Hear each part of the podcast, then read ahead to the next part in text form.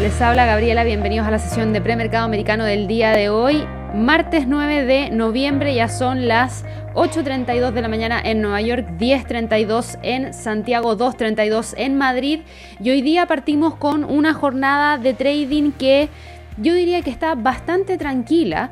Tenemos algunos movimientos que se han estado dando dentro de la bolsa en Estados Unidos que son sentimientos mixtos, por ende no se han generado grandes rupturas de niveles de precio clave, pero sí hemos tenido noticias súper importantes provenientes desde algunas empresas puntuales, como por ejemplo General Electric, que hizo un anuncio súper, súper importante. Tenemos movimientos por parte de eh, Tesla, que logró también frenar las caídas que vimos el día de ayer y hoy día está con leve movimiento alcista que vamos a estar revisando también.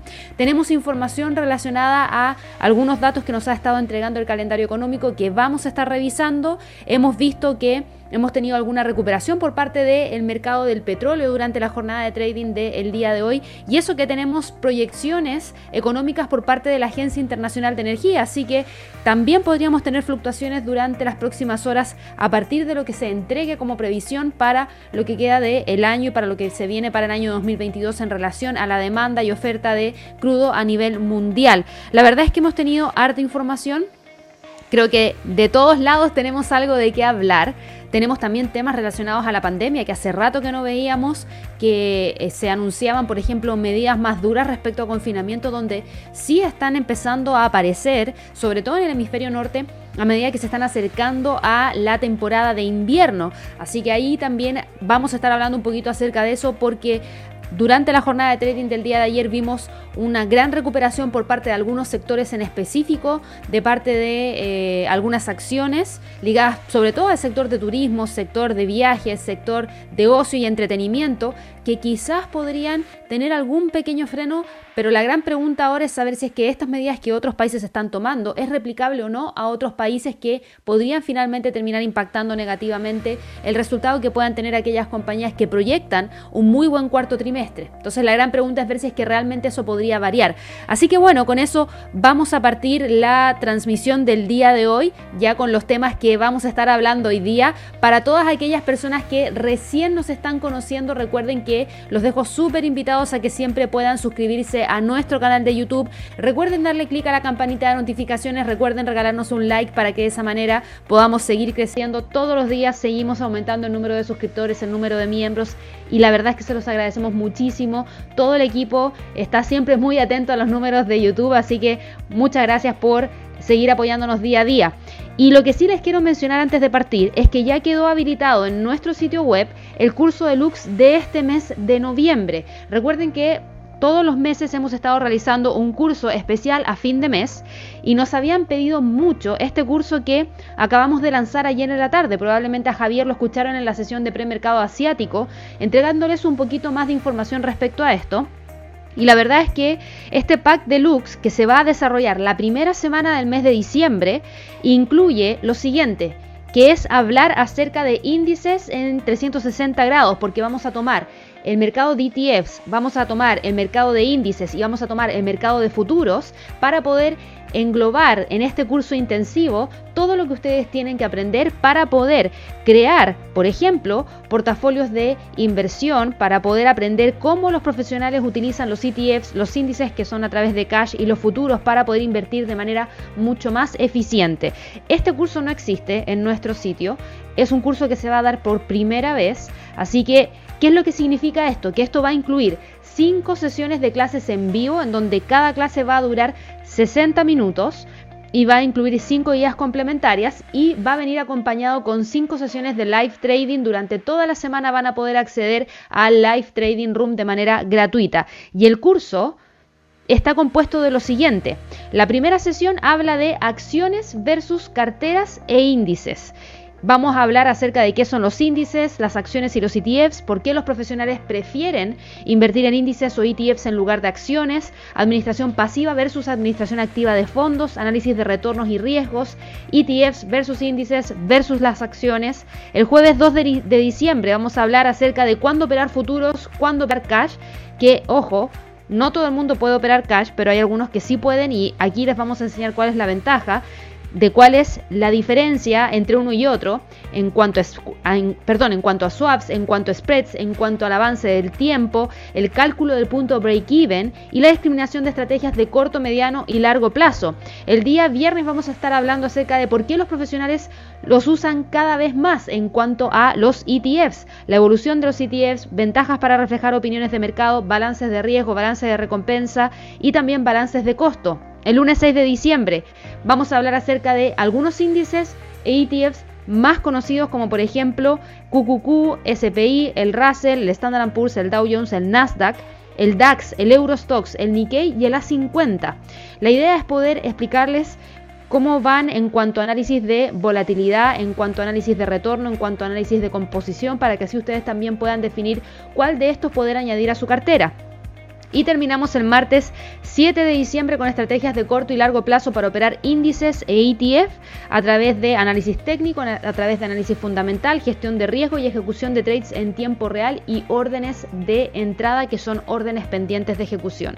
La verdad es que es un curso bastante completo, todas las sesiones van a comenzar a las 12 de la tarde hora de Nueva York y tienen tres formas de poder acceder. Pueden acceder de manera gratuita si es que abren una cuenta con algún broker que esté en convenio en ese momento, van a poder acceder a un 50% de descuento si es que ya tienen una cuenta real con algún broker que esté en convenio. Así que los invito a que por favor soliciten la llamada para saber cuáles son los brokers en convenio y verifiquen si es que su broker, si es que ya tienen su cuenta real, realmente está para poder calificar a ese 50% de descuento. Y si no, para todas aquellas personas que deseen comprar, este curso tiene un costo total de 70 dólares para que así puedan participar. Así que les vamos a compartir el enlace a través del chat para que de esa manera puedan ver todo el detalle de esto y por favor traten de buscar... Eh, de confirmar si es que efectivamente está o no el broker que ustedes están utilizando, porque realmente creo que es uno de los grandes cursos que tenemos porque los ETFs, los índices, son un conjunto de acciones. O, por ejemplo, hay algunos ETFs que están siguiendo un índice. Entonces creo que empezar a entender esto les podría servir de mucha ayuda para poder crear un portafolio de inversión mucho más diversificado y para aquellas personas que no quieren seguir una acción en particular y están buscando tomar igual una exposición en algún sector de alguna industria, claro que les puede ayudar, así que ahí les dejé el enlace para que de esa manera lo puedan revisar y también aprovecho de saludar a Héctor Martínez que se acaba de hacer miembro del canal de YouTube. Muchas gracias Héctor por apoyarnos con la membresía. Recuerda que los días lunes tenemos la sección de lluvia de trades junto a Javier, la realizamos el día de ayer, siempre es a las 11 de la mañana hora de Nueva York. Si te lo perdiste, obviamente porque no eras cliente, te dejo invitado a que puedas revisar la lista de reproducción exclusiva que hay en nuestro canal solo para miembros para que así veas lo que estuvimos conversando el día de ayer. Analizamos yo personalmente una industria en particular que está muy ligada al entretenimiento y al turismo, así que te invito a que lo revises porque creo que hay cosas súper interesantes, niveles de precio clave que podrían eh, gatillarse dentro de los próximos días y hay que estar pendientes de lo mismo. Así que bueno, ya dicho eso, disculpen por el tiempo que me tomé para enseñarles esta información, pero creo que de todas maneras les podría ser muy útil y por eso siempre prefiero partir con esto. Y ahora sí que vámonos con lo que ha estado pasando dentro del mercado. ¿Y qué es lo que ha estado pasando dentro del mercado? Muchas cosas. Yo voy a partir hoy día con una de las noticias que a mi parecer es una de las más relevantes porque creo que por primera vez me toca hablar de esto y eso es General Electric, porque General Electric esta compañía que está cotizando con su acción en 108 dólares con 42 centavos presentó uno de los mayores cambios en la historia de esta compañía porque anunció esta mañana sus planes de dividirse en tres empresas públicas a nivel mundial. Ya no va a ser una sola empresa pública, van a ser tres empresas públicas. Por un lado, va a estar enfocada en la aviación. Va a ayudar a los clientes a lograr una mayor eficiencia y sostenibilidad e invertir el futuro del vuelo, es decir, ver cómo la gente va a trasladarse a futuro y quiere estar con exposición en esa industria que, considera General Electric que podría ser una industria muy interesante en el largo plazo. Y por otro lado vamos a estar no vamos, la empresa va a estar enfocada en la salud, va a buscar impulsar la innovación en la salud de precisión para hacer frente a los retos clínicos y de los pacientes críticos y esta exención está prevista para principios del año 2023, que es una de las más prontas, diría yo. Y la otra sección de empresa que va a tener es una empresa enfocada en energía renovable y en electricidad, apoyando a los clientes y comunidades que buscan proporcionar energía asequible, fiable y sostenible. Y esta ascensión está prevista para principios del año 2024. Fíjense, pasamos de una compañía General Electric, que tiene muchas cosas metidas adentro, a tres empresas públicas, una orientada en la aviación, otra orientada en la salud y la otra orientada en energía renovable y en electricidad. Eh, esto fue eh, algo que ya se venía especulando hace un tiempo atrás, no esperaba que llegara tan pronto. Recuerden que después de que el CEO Larry Culp tomara las riendas de la compañía en el año 2018, pasó a aplicar una filosofía similar a la que utilizó para renovar al conglomerado diversificado que se llamaba Danaher. En uno de sus primeros movimientos, lo que primero hizo fue reducir drásticamente el valorado dividendo de General Electric a un simbólico centavo por acción. Dos años más tarde, vendió el negocio de Biofarma de General Electric a su antiguo empleador por 21.400 millones de dólares y en marzo de este año combinó General Electric Capital Aviation Services con Aircar. También llevó a cabo un desdoblamiento de acciones de 1 por 8 que entró en vigor en julio de este año para reducir rápidamente y drásticamente el número de acciones en circulación a una cantidad más típica de empresas con una capitalización de mercado comparable. Entonces, él ha tomado medidas muy drásticas y esta es la última que está tomando al crear tres empresas públicas globales líderes en la industria, cada una según eh, las mismas declaraciones de Kulp cuando entregó la información hoy día, él dijo que cada una puede beneficiarse de un mayor enfoque, una asignación de capital a medida y una flexibilidad estratégica para impulsar el crecimiento y el valor en el largo plazo para los clientes, para los inversionistas y para los empleados. Mencionó también que a través de la transición General Electric podrá monetizar sus participaciones en AirCap, y Baker Hughes, dando prioridad a una mayor reducción de la deuda y cada una de las tres empresas independientes entre sí, resultantes de esta división, van a estar bien capitalizadas con calificaciones de grado de inversión. ¿Cuál es la conclusión detrás de todo esto? Tras las transacciones, General Electric sería una empresa centrada en la aviación, Culp va a ser presidente no ejecutivo de General Electric Healthcare tras su extinción y seguirá siendo presidente y consejero delegado de General Electric hasta la segunda extinción, momento en el que va a dirigir la empresa de aviación Purplay de General Electric en adelante. Y esta compañía espera incurrir en unos 2.000 millones de dólares en costos únicos de separación, transición y operación y en menos de 500 millones de dólares en costos fiscales. ¿Y cómo está General Electric después de toda esta información? Porque fíjense, es una decisión súper fuerte. Y algunos dirían, quizás a algunos les genere incertidumbre.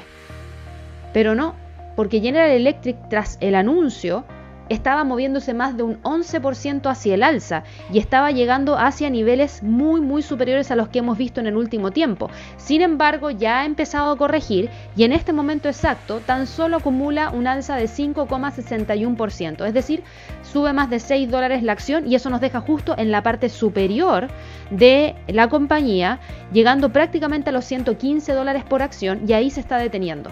Entonces la gran pregunta que nos queda para el resto de la jornada es ver si efectivamente General Electric logra salir de esta zona, logra cerrar sobre los 115 y busca próximos niveles que se tenían anteriormente, que estamos hablando de niveles que se tenían en el año 2017, cuando la compañía costaba 230 dólares por acción.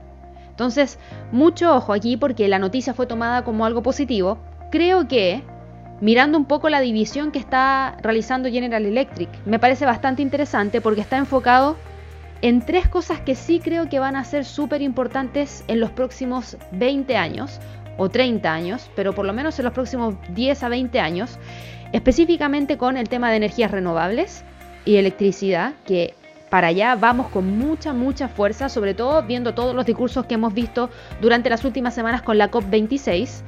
Tenemos por otro lado el tema de la salud. Ya hemos visto que hay una compañía que iba muy enfocada en la precisión y eso era Intuitive Surgical, que la hemos seguido desde el año pasado, que ha ido súper bien. Ya han estado empezando a entrar nuevas competencias, eh, no nuevas competencias, sino que una nueva competencia a la industria que hace que cada vez también para cirugías de alta complejidad se requiere una precisión de un robot que no tirite el pulso ¿Por qué? Porque ante un pequeño movimiento se puede generar un daño mayor a una persona y para eso hay algunos que dicen, para eso están los robots. No para reemplazar al doctor, sino que para ayudar a que el doctor sea más eficiente aún en su operación. Entonces, creo que está súper bien que también estén enfocados a eso y creo que General Electric es una compañía que puede entregar mucha tecnología para poder realizar un desarrollo de ese sentido.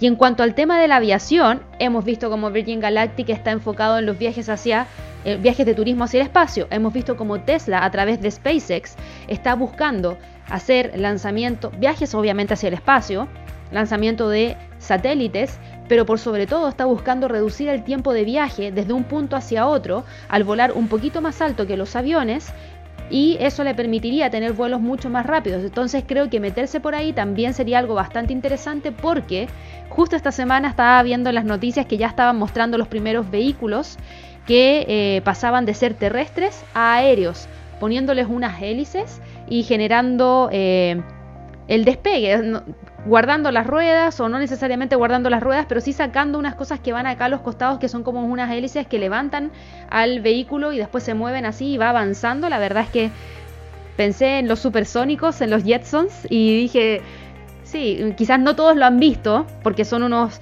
dibujos animados muy antiguos, pero igual ya estamos llegando a ese nivel y creo que empezar a mirar en este momento cómo, cómo ser parte de este cambio para General Electric es algo bastante interesante y creo que por lo mismo el mercado lo tomó como algo positivo y no como algo de incertidumbre, sino que como algo que le va a permitir enfocarse en proyectos específicos y no tener todo mezclado dentro de la misma compañía. Así que súper bien, quería destacarlo porque nunca me había visto frente a una situación en la cual una compañía generara un anuncio de esta envergadura en donde dice, ok, de ahora en adelante divido y voy a tener tres empresas públicas, no una sola, tres empresas públicas de tal manera. Y la verdad es que si es que le va bien a General Electric, podríamos decir que este cambio de CEO, de, tomando a Larry Culp, que sería la segunda vez que realiza un cambio tan drástico en una compañía, si es que tiene éxito, puede ser una de las personas más interesantes para poder tratar de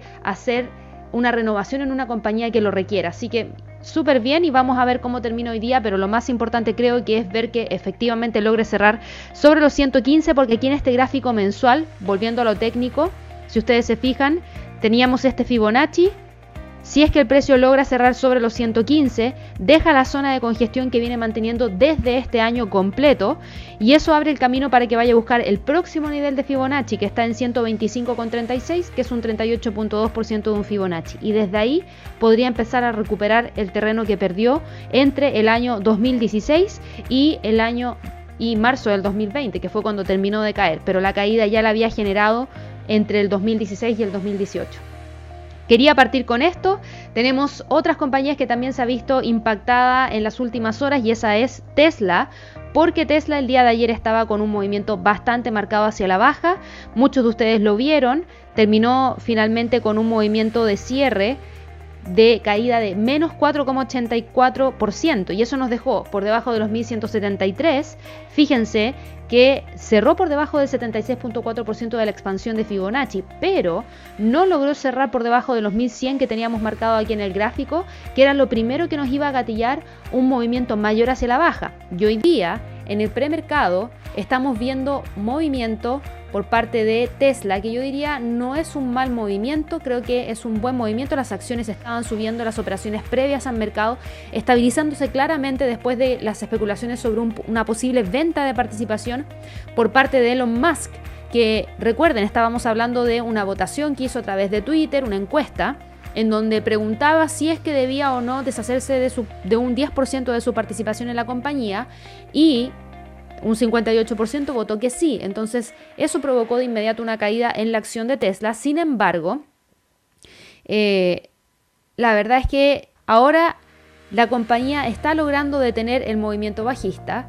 Eh, los, tweets, los, perdón, los tweets de, de Musk suscitaron muchas dudas sobre eh,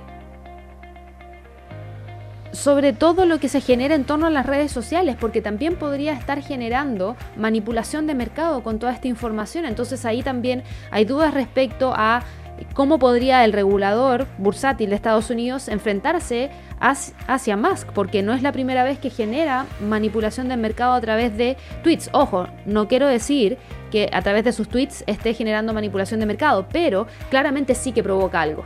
Lo hizo con Dogecoin, lo hizo en su momento con Ethereum, lo hizo con el Bitcoin, lo está haciendo incluso hoy día, eh, ayer perdón, con las acciones de Tesla. La SEC le impuso una multa de 20 millones de dólares por los tweets del año 2018 y le exigió que dejara de ser presidente de la compañía. ¿Por qué? Porque cualquier tweet que él generaba estaba teniendo un impacto inmediato en la cotización de la acción. Y eso podría ser tomado como manipulación del mercado y así lo vio la SEC, que en su momento le impuso esta multa de 20 millones de dólares. Entonces la gran pregunta ahora es, ¿le va a volver a imponer una multa a Elon Musk? Porque claro, dejan de lado las criptos porque las criptos no están reguladas, entonces lo que diga Elon Musk respecto a Dogecoin, lo que diga respecto al Bitcoin, lo que diga respecto a cualquier otra criptomoneda en realidad no le importa mucho a la SEC, pero en cuanto habla respecto a una acción, en donde potencialmente podría significar un movimiento de mercado por una venta, eso es para algunos información privilegiada y eso sí que está penado. Entonces creo que se arriesga una nueva multa. Creo que se arriesga a una, nueva multa. Los inversionistas van a estar súper atentos a las presentaciones de Tesla ante la SEC para conocer cualquier detalle sobre los planes de Musk. Las normas de la SEC, recuerden que dan a las empresas cuatro días hábiles para informar de los principales acontecimientos. Y hasta el momento no ha habido ningún anuncio, pero vamos a ver si es que se da. De todas maneras, hoy día la acción está recuperando algo del terreno perdido y Tesla está hoy día con un movimiento hacia el alza de más de un 1,31%, así que va bastante bien. ¿Qué es lo otro que hemos tenido en cuanto a movimiento de mercado? Hemos tenido también movimiento de mercado que yo diría está más relacionado a eh, algunas empresas que han estado generando cambios en eh, el sueldo mínimo en Estados Unidos. Y tenemos a una empresa que me han estado preguntando mucho en el último tiempo y eso es Macy's. Y Macy's está hoy día con un movimiento de leve caída durante la jornada de trading del día de hoy. Y de hecho si ustedes van y revisan Macy's se van a dar cuenta que Macy's está con un retroceso de 0,45%. ¿Qué es lo que pasó con Macy's?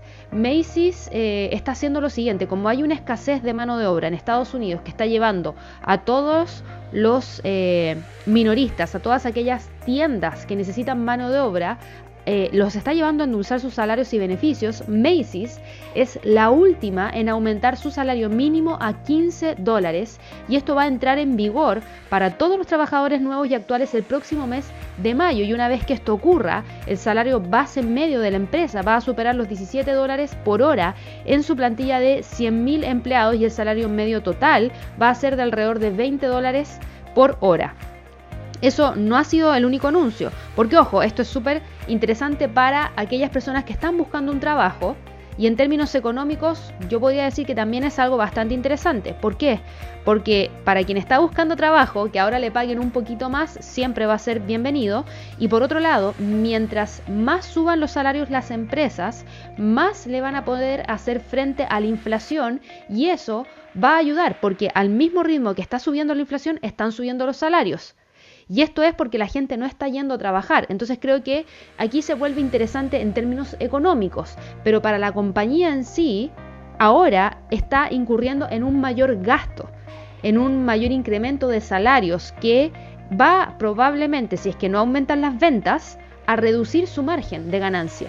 Y eso para los inversionistas de Macy's no sería tan interesante y por eso la acción hoy día está con este movimiento bajista. Recuerden, nosotros tenemos que hacer dos miradas. Una, mirada por el lado del consumidor para poder entender un poquito cómo impacta la economía de Estados Unidos, pero por otro lado también tenemos que mirar desde el lado de los inversionistas para poder entender cómo esto impacta la acción.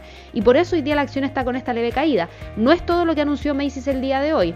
Macy's se asoció con Guild Education para un programa que va a ofrecer licenciaturas, campamentos de entrenamiento, aprendizaje de inglés y certificados profesionales. Y este programa se espera que cueste 35 millones de dólares en los próximos cuatro años. Y esto va a cubrir el 100% de la matrícula, los libros, las tasas. Target, Walmart, Starbucks y Chipotle también han ofrecido ventajas similares. ¿Por qué? Fíjense, están ofreciendo aprendizaje de inglés. ¿Qué significa esto? Que probablemente estén buscando la mano de obra en inmigrantes. Y esos inmigrantes no todos saben hablar inglés, pero son los que están dispuestos a trabajar por 15 dólares la hora. Entonces Macy's dice, ok, ¿cómo hago para cortar la brecha? Para que estas personas sí vengan a trabajar, porque muchos por temor no lo hacen porque no saben expresarse en inglés, entonces no pueden ir a trabajar. Bueno, les pago un curso. Entonces las personas van a decir, me van a entregar un curso para aprender a hablar inglés que después me podría servir para otras cosas.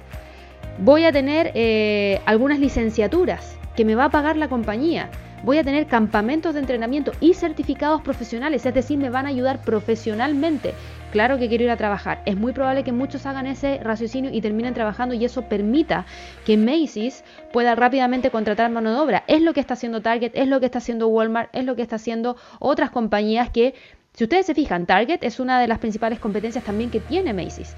No se trata solo de una reacción a la escasez de mano de obra, según la directora de Transformación y Recursos Humanos de Macy's, sino que eh, ellos dicen que no es lo único, pero que de todas maneras igual en este momento está el mercado difícil para poder contratar y por eso tienen que hacer ese, esfuerzo extra.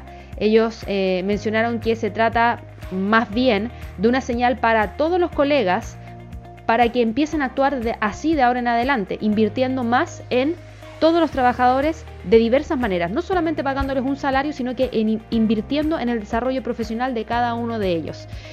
Interesante, hay algunos economistas que están, em, que están afirmando que los cambios demográficos como el envejecimiento, como la jubilación de los trabajadores, como eh, otras cosas más son un factor detrás de la reciente escasez de mano de obra, así como las demandas de mejores salarios y acuerdos de trabajo flexibles. El tema de la pandemia trajo un cambio súper importante al mercado del trabajo.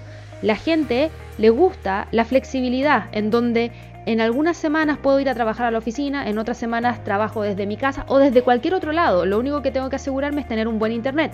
Obviamente para todas aquellas personas que no requieran un trabajo presencial. Pero si ustedes lo piensan, los trabajadores de Macy's, los que atienden las tiendas, ¿qué trabajo tienen? Presencial. Entonces, ¿cómo hago que esas personas que podrían optar a un trabajo remoto o semi-remoto vayan a la tienda a trabajar de manera presencial, donde sí o sí van a tener que ir de lunes a viernes o de lunes a sábado o lo que sea, pero presencial. Bueno, le voy a ofrecer algo que a estos otros no les están ofreciendo, que es desarrollo profesional y un salario más alto. Entonces la gente lo va a preferir. Fíjense los cambios que se están dando, son cambios súper importantes que tienen que ver con cambios sociales, que tienen que ver con cambios en cómo va ahora a funcionar el mercado laboral. Hay una escasez de trabajadores en el sector minorista que tiene que ver con todo lo relacionado al retail. Me refiero a las grandes tiendas que tienen que tener a vendedores y eso no pasa solamente en Estados Unidos, por ejemplo, aquí en Chile se está viendo mucho que la gente no quiere trabajar en eh, tiendas de manera física y prefieren trabajar desde su casa en call center o atendiendo de manera virtual. ¿Por qué? Porque si es que ganan lo mismo, la gran diferencia está en que esta persona que trabaja desde su casa no tiene que gastar ni un centavo en movilización, ni un pedazo de tiempo para poder llegar al trabajo, mientras que este otro que gana lo mismo pero trabaja de manera presencial, tiene que gastar en movilización y pierde tiempo de traslado. Entonces, para esta persona, que antes sí trabajaba acá, como ahora puede trabajar de manera remota y ahorrarse esos costos, va a preferir esto y no esto. Por eso tienen que hacer ese cambio. Y ojo, esto yo creo que es una tendencia mundial, no creo que sea algo que pase en Estados Unidos, porque lo estamos viendo en otros países. Y eso podría generar eh, nuevos cambios estructurales en cuanto a la estructura de costos de una compañía sobre todo en el sector minorista. ¿Por qué? Porque al tener que invertir más, van, a tener que vender más. Y esa es la gran pregunta. ¿Van a vender más? ¿Van a ser capaces de mantener una buena relación eh, de costo versus beneficio, no lo sé. Y ahí vamos a tener que estar muy pendientes para ver si es que efectivamente se da o no ese cambio. Así que bueno, en cuanto a Macy's hoy día está cayendo, ¿hay algo de qué preocuparse? Yo diría que no, porque es una caída leve. Es una caída leve y es todo en base a supuestos de lo que debería pasar. Pero tenemos una línea de tendencia alcista que trae desde el día 13 de octubre que se mantiene súper bien. Tenemos tres medias móviles que están súper alejadas del precio. Ni siquiera ha llegado el 23.6% del Fibonacci que está en 29 dólares con 62 centavos que es de un Fibonacci trazado en base a el último impulso alcista que tuvo a partir del 12 de octubre, así que creo que todavía está con tendencia alcista. Probablemente pierda un poco el momentum y no le permita llegar a los 33,23, sobre todo también porque hoy día volvemos a tener declaraciones por parte de Jerome Powell, sobre todo porque hoy día eh, estamos a la espera de lo que puede ocurrir mañana con las cifras de inflación en Estados Unidos y eso nos dejaría probablemente con el precio moviéndose entre los 30 y los 33 dólares, por lo menos para la jornada de hoy día y dependiendo de la volatilidad de mañana, ver si es que logra salir de ahí. Pero interesante, interesante noticia. Creo que hoy día hemos tenido dos noticias súper interesantes, la de General Electric, la de Macy's que escapa a una noticia normal de una compañía que solamente entrega reportes de ganancias trimestrales. Aquí estamos hablando de otras cosas que hay que empezar a entender para poder comprender de mejor manera cómo funcionan los mercados financieros y porque todo está ligado. No hay una sola cosa que no repercuta en otra. Creo que aquí hay que empezar a ver también mucho el tema social, porque eso impacta la economía y eso termina impactando a una empresa igual. Entonces creo que todo eso hay que revisarlo. En cuanto a reportes trimestrales, hoy día, que estamos a martes 9 de noviembre, ya son las 9.2 de la mañana en Nueva York. Nos quedan un par de minutos para que abra la bolsa. Hoy día teníamos entrega de reportes trimestrales de BioNTech, Palantir y Coinbase al cierre de esta sesión. Coinbase lo voy a revisar porque Coinbase ha ido súper bien. Yo sé que algunos ingresaron con la IPO de Coinbase al momento de la IPO. Personalmente a mí no me gusta ingresar en las IPOs porque considero que los movimientos son muy bruscos, ya sea hacia el alza o hacia la baja, y tienen que pasar un par de meses antes de que se estabilice para después realmente definir cuál va a ser la tendencia. Y en el caso de Coinbase, claro, tuvimos la apertura acá arriba en 381 el precio subió rápidamente cuando ingresó Cathy Wood con ARK Invest y posicionamiento en Coinbase. Luego el precio cayó. Encontró un piso súper estable en los 2.10, excelente. Para todos aquellos que entraron en los 2.10, hoy día deben estar celebrando porque han tenido un movimiento de recuperación bastante importante, por lo menos ha logrado recuperar más de un 66%. Por ende es una rentabilidad de un 66% para todos aquellos que compraron en torno a los 200 dólares por acción. Ayer el precio terminó con un avance de más de un 5% y cerrando sobre los 3.40.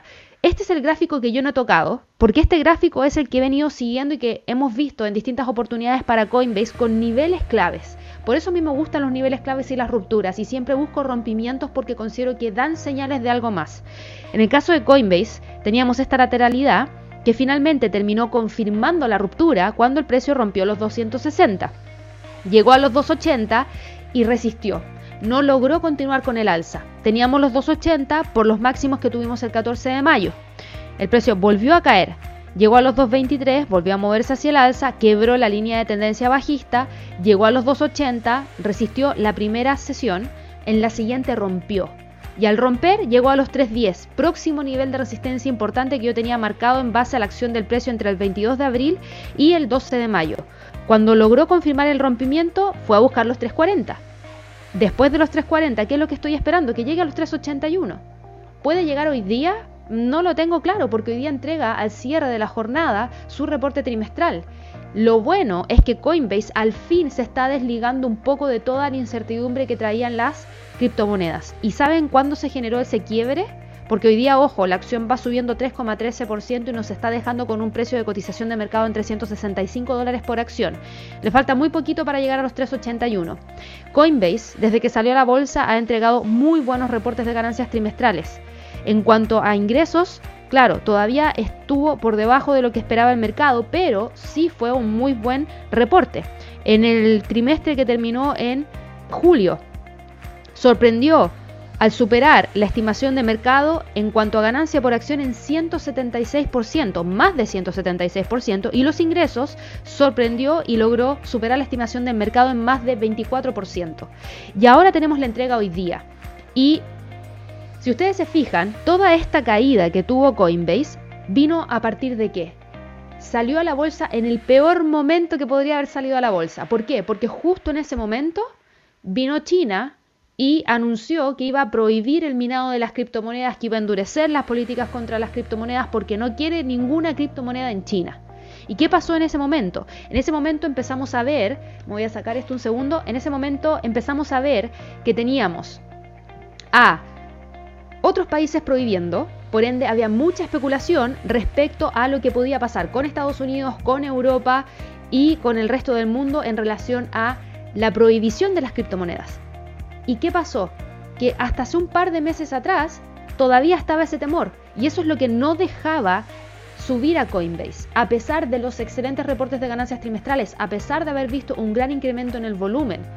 No podía despegarse de los niveles que nosotros veíamos, pero a partir del mes de octubre conocimos declaraciones súper directas por parte de entidades regulatorias de Estados Unidos diciendo no se van a prohibir las criptos, de Rusia diciendo no se van a prohibir las criptos, de Europa no se van a prohibir las criptos, sí las vamos a regular, que no es lo mismo que prohibir.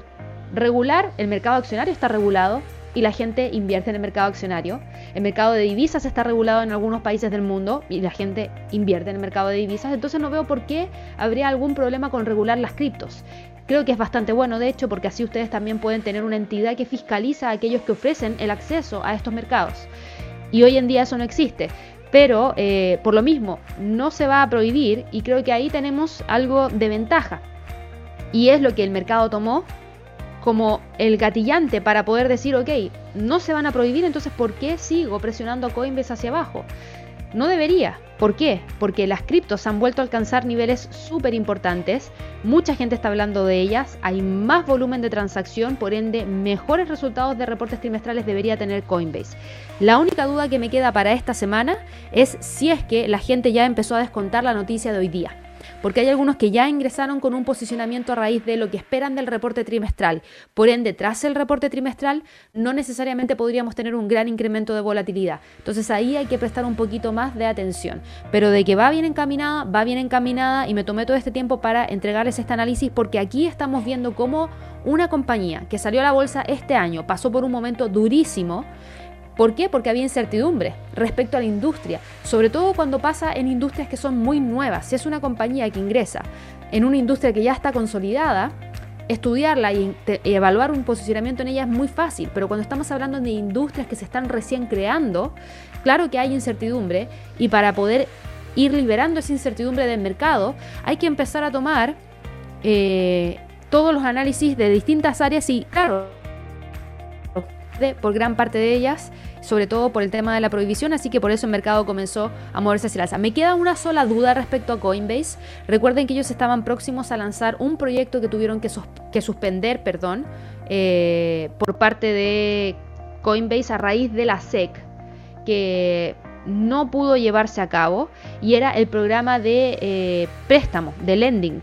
Y eso, lamentablemente, como estuvo eh, la SEC tan metida encima, Coinbase dijo, ok, no, lo voy a dejar de lado. No voy a meterme en esto porque si no voy a tener la SEC encima todo el día, así que prefiero dejarlo un poquito de lado, eh, porque no podríamos en este caso prestar pero vamos a mirar los NFTs, porque en los NFTs vemos algo interesante y próximamente a fin de año podrían estar lanzando su plataforma de NFTs y eso podría traerle muy buenos resultados a Coinbase, así que mucho ojo ahí, estén muy atentos a cómo podría estar operando la acción. Dicho eso, vámonos ahora a revisar cómo ha estado operando todos los mercados a nivel internacional y revisamos rápidamente el calendario económico, porque el calendario económico hoy día sí que nos entregaba datos para Europa. Teníamos datos de importaciones, exportaciones y balanza comercial para Alemania. Vimos una caída en las exportaciones, no es bueno. Importaciones que quedaron más o menos planitas. Pero más que las balanzas comerciales de Alemania y Francia, me interesa mucho más el indicador SEU de confianza inversora en Alemania, que no fue para nada bueno, de hecho cayó muy fuerte, de 21.6 a 12.5. Y en cuanto al DAX, fíjense que no estamos viendo caídas. ¿Qué pasó con el indicador SEO de confianza inversor en Alemania? Porque una cosa es evaluar la situación actual y la otra es cómo está la confianza en general. La confianza en general sigue bastante buena porque subió drásticamente de 22.3 a 31.7, por ende elimina cualquier resultado del indicador SEO de confianza inversor en Alemania respecto a la situación actual. De hecho, es mucho más relevante el dato de la encuesta SEO de confianza inversora en Alemania que la de evaluación de situación actual. Y el de la zona euro también subió de 21.0 a 25.9, así que fueron buenos resultados y eso es lo que apoya en gran medida la recuperación de la bolsa en Europa. Y fíjense, el Eurostox ha cambiado en comparación a ayer para nada. Hoy día sube 0,30%, pero se sigue quedando entre los 4.374 y 4.320 como niveles más importantes. El DAX, por otro lado, el DAX, fíjense, nuevo máximo histórico. Nuevo máximo histórico al alcanzar los 16.095 puntos. Súper bien el DAX. Está frenándose en los 16.100. Me hace sentido, es un nivel de doble cero, así que lo vamos a dejar marcado acá. Y probablemente ya por la hora, probablemente el precio no continúe con un gran movimiento hacia el alza y probablemente no continúe con un gran movimiento hacia el alza porque mañana tenemos los datos de inflación provenientes desde Estados Unidos y eso podría marcar la pauta para el resto de los bancos centrales en relación a cambios de política monetaria para el próximo año 2022 que nos queda muy poquito para partir ese año. Y es increíble cómo ha pasado de rápido este año la verdad y bueno, creo que a medida que uno va envejeciendo se pasa más rápido, pero creo que pasó demasiado rápido, ya estamos llegando casi a Navidad, no lo puedo creer, pero bueno, el 2022 podríamos tener cambios en las tasas de interés y eso también podría ser tomado como eh, información por parte del Banco Central Europeo y por eso es muy probable que hoy día los índices en Europa se mantengan dentro de estos niveles. El IBEX de España, el IBEX está Retomando la senda alcista, sube 0,59%, mantiene la línea de tendencia hacia el alza que trae desde el 20 de septiembre, se mantiene sobre las tres medias móviles, sobre los 9.050, no hay mucha variación y quedando entre los 9.200 y los 9.000 como puntos más importantes. El FTSE del Reino Unido también va con un movimiento alcista, está buscando nuevamente quedar por sobre los 7300 y hoy día eso es lo más importante, ver si es que efectivamente logra o no cerrar sobre los 7300. Yo les había mencionado que teníamos temas relacionados a la pandemia. Y claro que tenemos temas relacionados con la pandemia, porque sí que hemos visto un incremento en los contagios en Europa. Y eso está generando algunas medidas que están tomando y están adoptando algunos países en particular. Vamos a esperar aquí que cargue un poquito el gráfico y vamos a añadir a... Eh, acá lo vamos a poner a España. Vamos a colocar a Italia. Vamos a poner a Alemania. Eso es Germany. Ya estaba, perdón. Eh, Francia. Y Dinamarca, que es uno de los que más me llama la atención. Voy a quitar de esta lista a la India, voy a quitar de esta lista a Japón, a Canadá, no me interesan mucho, y ahí lo vamos a dejar. Fíjense en la curva de contagios que se está dando. Olvídense del Reino Unido un segundo, vean a Dinamarca. ¿Hace cuánto tiempo que Dinamarca no tenía esta curva? Dinamarca está alcanzando los niveles que se tenían en la primera ola de la pandemia, en el año 2020. Entonces, ojo, miren Alemania. Alemania superó la primera ola de la pandemia con los contagios. Nunca antes había llegado a este número de contagios por millón de habitantes. ¿Qué pasa con Francia? Tranquilito. Italia, tranquilito pero subiendo. España, tranquilito pero subiendo.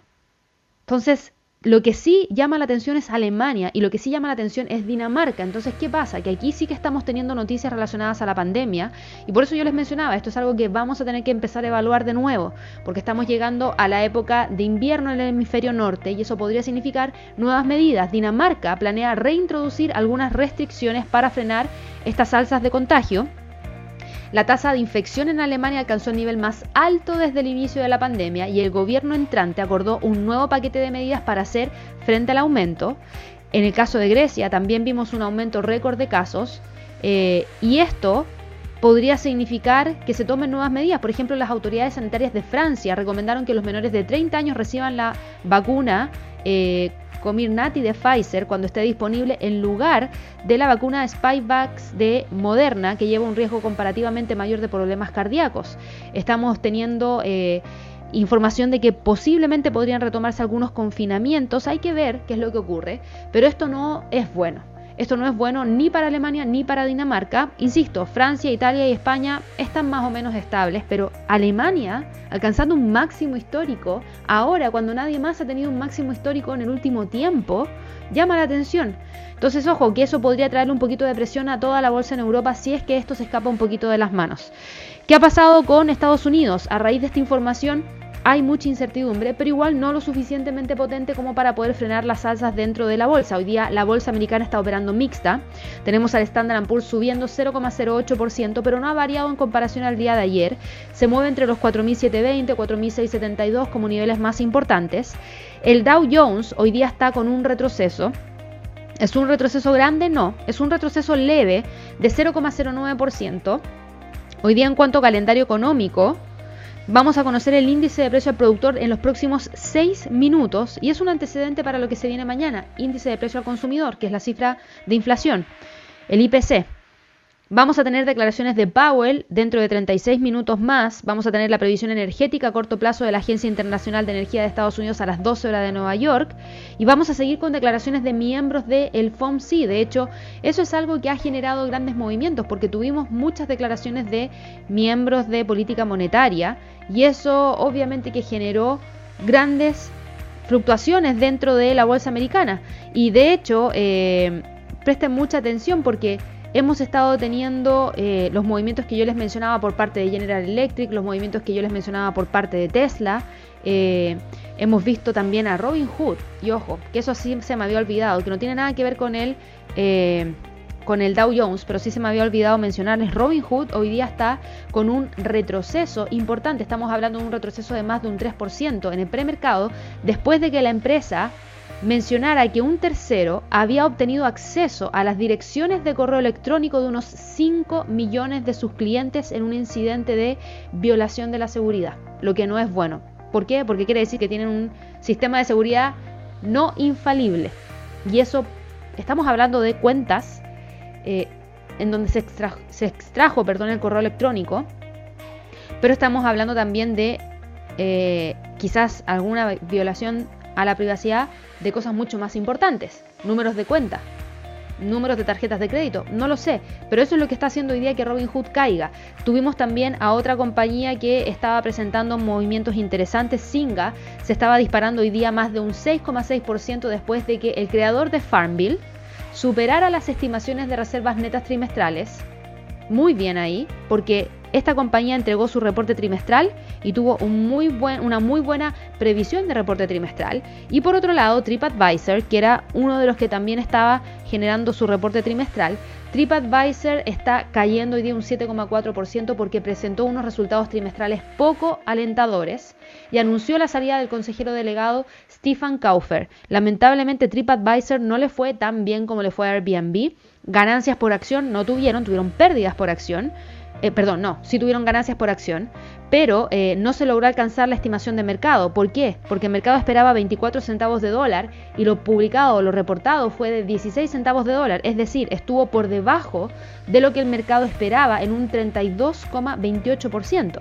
Y en cuanto a ingresos, tampoco logró llegar hacia la estimación de mercado y eso obviamente generó presión bajista para TripAdvisor y TripAdvisor rápidamente quedó en donde? En la parte inferior, en 32 dólares, que es la zona que viene manteniendo desde el 12 de julio. No ha logrado salir de ahí y probablemente se siga manteniendo dentro de esos niveles. Y si continúa cayendo, mucho ojo que el próximo nivel de soporte lo tenemos en 31 en base a los mínimos que se alcanzaron durante el 28 de enero. Y el siguiente nivel de soporte estaría en torno a los 30. ¿Qué es lo que ha pasado con el Dow Jones? Yo les decía, habíamos tenido algunos movimientos leves hacia la baja, pero sin grandes movimientos y tenemos al precio del Dow Jones hoy día cotizando en torno a los 36.388, por debajo de los 36.500, por sobre los 36.240. El Nasdaq está hoy día cotizando en torno a los 16.392, se queda entre los 16.300, 16.500 como niveles más importantes. No esperamos que salga de esa zona hoy día. Tendríamos que tener mucha volatilidad como para que salga. Espero que gran parte de los índices en Estados Unidos se mantengan en los niveles de precio clave a la espera de los datos de IPC de mañana. El Russell está con un retroceso leve de 0,01%, o sea, yo diría que está neutro y se está moviendo entre los 2.450, 2.426 como puntos más importantes. ¿Qué ha pasado con el mercado Forex? El mercado Forex, fíjense el dólar, logra detener la caída de ayer levemente, pero se mantiene sobre los 12.040 a raíz de que ha habido un sentimiento más mixto y de incertidumbre dentro del mercado que finalmente hace demandar más dólares que activos de mayor riesgo. Y eso es lo que ayudó a que se frenara la caída por parte del US dólar. Pero el euro dólar igual sigue ganando terreno porque los datos hoy día del indicador CEU de confianza inversora en Alemania y de datos relacionados a la zona euro, que era la confianza inversora en la zona euro fueron muy buenos. Al ser tan buenos datos, el euro toma ventaja frente al dólar y por eso hoy día el euro dólar se mueve hacia el alza. ¿Es una gran alza? No. ¿El precio está quebrando niveles importantes? Tampoco. El precio sigue estando por debajo de una tendencia clarísima hacia la baja, pero está en el corto plazo enrangado entre los 1.1620 y los 1.1520. Esos son los niveles más importantes para esta paridad y probablemente se siga manteniendo dentro de esos niveles para las próximas horas. La libra dólar continúa con la presión bajista. Fíjense que ayer se movió hacia el alza más de 0,5%, pero a pesar del alza no logró quedar sobre la línea de tendencia bajista que trae desde acá desde junio del 2021 no logró romper los 1.36, que es un nivel de resistencia importante, y se mantiene por debajo de las tres medias móviles y por debajo de ese nivel. Por ende, hoy día está respetando una zona que probablemente mantenga hasta mañana, hasta la cifra de inflación. Si la cifra de inflación mañana para Estados Unidos es muy fuerte, es decir, muestra una gran inflación, la especulación en torno a que la Fed tendría que hacer algo en el corto plazo en cuanto a cambio de tasa de interés podrían generar mayor apreciación por parte del dólar. Y eso rápidamente podría depreciar a la libra, al euro y a todas las contrapartes frente al dólar. Por eso la libra dólar hoy día no está despegando con mayor fuerza y se queda por debajo de los 1.36. El dólar frente al yen, fíjense, el dólar frente al yen está rompiendo la zona, no la quiere mantener. Me queda la duda si lo va a lograr en todo caso. Me queda la duda porque hoy día ya estamos, ya son las 9.22 de la mañana en Nueva York. Tuvimos gran parte del movimiento proveniente desde la sesión de Asia. El precio del dólar yen efectivamente está quebrando la zona de eh, congestión que teníamos marcada entre los 114.50 y los 113. Efectivamente lo está haciendo en este momento, pero todavía no, no cierra la vela diaria. Y como ya hemos visto en el pasado, hemos tenido falsos rompimientos, por ende ahora mismo no puedo confirmar que efectivamente se rompió, porque durante la tarde podríamos tener alzas dentro del dólar y si esas alzas dentro del dólar se dan, probablemente el dólar yen termine cerrando sobre los 113. ¿Y eso qué significa? Que no se rompió la zona y probablemente la mantenga. Y me queda la duda porque yo les había dicho que íbamos a conocer el dato de índice de precio al productor. Y el dato de índice de precio al productor en Estados Unidos, eh, índice de precio al productor, ya se reportó 0,6% en línea con lo que el mercado esperaba, pero en términos subyacentes cayó, entonces nos dejó neutral. Por ende, no nos dejó con grandes movimientos ni con tanta información para lo que se venga mañana en cuanto a índice de precio al consumidor. Por eso no se está moviendo tanto el mercado.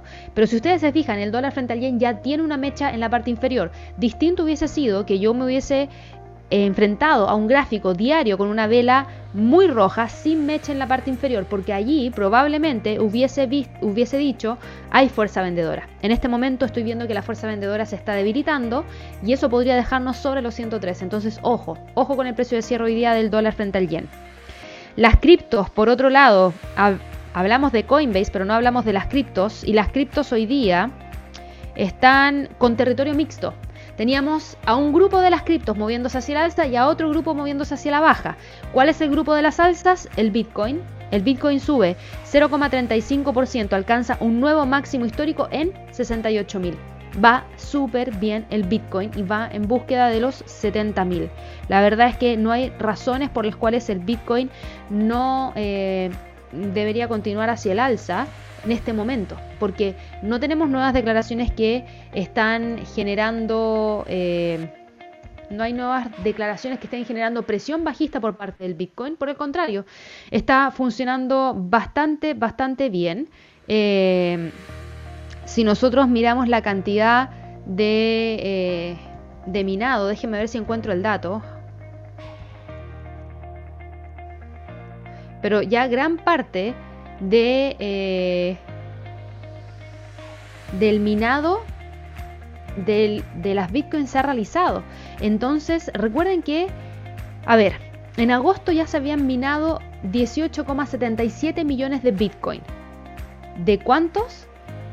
De 21. Nos quedan 2,3 millones de bitcoin por introducir en circulación no es mucho. Por ende, todo el gasto de energía que significaba minar bitcoins, ya está. ¿Cierto? ¿Podrían haber más de 21 millones de bitcoins? La respuesta es que nunca va a haber más de 21 millones de bitcoins. El protocolo fue creado para 21 millones de bitcoins en circulación y ya se está llegando prácticamente al final del minado. Entonces cuando se llega al final del minado solamente van a empezar a circular. Em, y eso es lo que también ha llevado a que ya mucha gente se olvide un poco del minado de bitcoins y estén mirando hacia otros minados. Y fíjense en esto, tenemos a el bitcoin cotizando con un alza de 0,32%. ¿Es una gran alza? No. Pero sí continúa con el movimiento alcista y sí nos deja fuera de esta zona de congestión y sí va en búsqueda de los 70.000 porque tenemos tendencia hacia el alza que así lo indica. Probablemente no lo alcance en el corto plazo porque no hay noticias en torno a este tema, pero sí que va conteniendo o continuando, perdón, con la tendencia que traía originalmente. ¿Cuál es la otra cripto que está con movimiento alcista? Cardano. Hoy día se pegó un alza considerable y venía súper aburrida Cardano. Yo les decía, está muy aburrida Cardano, pero finalmente logró dejar la zona de congestión que estaba entre los 210 y los 190 y logró impulsarse hoy día con mucha fuerza para buscar la parte superior en los 240. Entonces hoy día lo que hay que mirar para Cardano es ver si es que logras o no generar la ruptura de los 2 dólares con 40 centavos para ir a buscar los 2 dólares con 50 o los 2 dólares con 65 centavos, pero va súper bien. Litecoin. ¿Se acuerdan que yo les dije que Litecoin, ojo con Litecoin, ojo con Litecoin? Litecoin despegó. Litecoin, después de haber confirmado la ruptura de los 210 ayer, en donde rápidamente llegó a los 232, que no era algo que yo esperaba que ocurriera en un solo día, ayer se movió más de 13%, súper bien para Litecoin, rompió y continúa con el alza y va en búsqueda de los 266 dólares con 70 centavos. Excelente movimiento para Litecoin, muy muy muy bien, tiene una sólida tendencia alcista en este momento y va acumulando un alza de 13,24%. Por otro lado tenemos a las bajistas. Tenemos a Ethereum que está retrocediendo levemente, yo diría que está neutra, porque hasta hace un par de minutos estaba alcista, hasta hace un par de minutos atrás estaba bajista y ahora vuelve a estar bajista, entonces está neutral, cotizando en torno a los 4.800 dólares por Ethereum. Sigue manteniendo tendencia alcista, por ende no hay mucho de qué preocuparse. Ripple está cayendo hoy día 3,14%. Esto en gran parte se explica por una salida de flujos de Ripple hacia Cardano, tiende a darse ese movimiento también, eh, pero se respeta los 1.30 y obviamente los 1.30 era un nivel de resistencia importante porque no se ha logrado quebrar desde el 13 de agosto y el precio ahora mismo está cotizando en torno a los 1.24 con 22 y probablemente se mantenga dentro de esos niveles por un tiempo mayor, entre los 1.30 y los 1.24. Fíjense que está dando la pelea para dejar la zona de congestión que ha mantenido desde principios de octubre. Así que ojo ahí. BNB frente al dólar está cayendo un 1,24%. Binance Coin está cayendo, pero no es una gran caída y todavía sigue manteniendo tendencia alcista y sigue manteniéndose sobre los 640 dólares por Binance Coin. Y por último, Dogecoin. Dogecoin está hoy día con un retroceso de 2,27%. Ayer no logró cerrar sobre los 0,29. No logró cerrar sobre los 0,32. Por ende, seguimos con una pendiente alcista con el precio sobre dos medias móviles, que es la de 50 y la de 100, pero por debajo de la media móvil de 200 y por debajo del 23.6% de un Fibonacci. Es decir, todavía estamos mixtos con Dogecoin y nos falta que confirme que puede continuar con el alza para así buscar los 0.38, los 0.30, los 0.40 como próximos niveles. En cuanto a las materias primas, las materias primas están hoy día cotizando de la siguiente manera. Ojo con el petróleo. Yo les mencionaba que el petróleo va con un movimiento hacia el alza de 0,44%. Nuevamente logra subir y quedar sobre los 82 y está dando la pelea para quedar nuevamente sobre una línea de tendencia alcista que trae desde los mínimos del 23 de agosto. El precio ahora mismo está cotizando entre los 82 y los 85. ¿Y qué es lo que pasa hoy día con el petróleo. Por un lado, nos van a dar a conocer las perspectivas energéticas a corto plazo de la Administración de Información de Energía de Estados Unidos, que suelen ser de bajo perfil, pero hoy día van a recibir mucha más atención que de costumbre porque el gobierno de Joe Biden va a estudiar las previsiones de precios y las perspectivas de oferta y demanda contenidas en este informe antes de tomar una decisión sobre la utilización de la Reserva Estratégica de Petróleo, que es algo que hemos venido hablando la semana pasada. Joe Biden hizo un llamado a los países dentro de la OPEP y sus aliados para poder generar un incremento en sus niveles de producción, a lo cual hicieron caso omiso y Joe Biden entonces ahora está pensando en liberar la Reserva Estratégica de Petróleo para bajar los precios del petróleo y así controlar la inflación. Eh, Por ende, van a mirar muy de cerca este informe. Si este informe muestra que no va a haber mucha variación, quizás se evalúe la liberación y si evalúan la liberación, ojo que el precio del petróleo podría tener una pendiente bajista. Eh, Saudi Aramco por otro lado, advirtió que la capacidad excedente en el mercado de petróleo se reducirá significativamente el próximo año o a medida que la gente vuelva a salir más y eso también genera eh, un techo a los niveles de producción que eventualmente podrían tener. En cuanto al oro, el oro hoy día continúa con el movimiento alcista y llegó a los 1.830 dólares la onza, la parte superior de esta zona que hemos venido monitoreando desde julio del 2021. Si el precio rompe, podría ir a buscar el próximo nivel, que está en torno a los 1.839, y desde ahí los 1.900 dólares la onza. En cuanto al oro, los precios de este metal se mantuvieron cerca de los máximos de los últimos meses con el apoyo de unos rendimientos más bajos en Estados Unidos, me refiero al rendimiento de los bonos del Tesoro, y a un dólar más débil a raíz de los movimientos alcistas que hemos visto en la bolsa. Los principales bancos centrales la semana pasada indicaron que las tasas de interés se iban a mantener bajas a corto plazo y esto impulsó un mayor atractivo por parte del oro que no ofrece rendimientos y contribuyó a que este metal registrara su mejor semana desde fines del mes de agosto. Sin embargo, recuerden que la rigidez del mercado laboral en Estados Unidos y la dislocación de las cadenas de suministro a nivel mundial podrían dar lugar a una lectura más elevada de los precios al consumidor en Estados Unidos que significa la inflación. Y si eso es así, rápidamente puede volver la especulación de que la Fed genere cambios de tasas de interés y rápidamente el dólar podría subir empujando al oro hacia la baja. Entonces, ojo, en este momento está en 1830, sigue estando por una tendencia bajista y estamos muy expuestos a lo que pueda ocurrir mañana. Recuerden que a las 2 horas de Nueva York tenemos la nueva sesión de preguntas de trading de manera usual para que de esa manera puedan eh, participar. Así que los dejo súper invitados para que de esa manera no se pierdan la sección en donde solamente respondo preguntas. Ahora hablo mucho y por eso me queda un poquito tiempo para poder responder preguntas, pero también trato de entregarles mucha información. No se olviden de suscribirse a nuestro canal de YouTube. Recuerden darle clic a la campanita de notificaciones. Recuerden regalarnos un like para que así sigamos creciendo y nos vemos dentro de un par de horas más. Que esté muy bien. Hasta luego.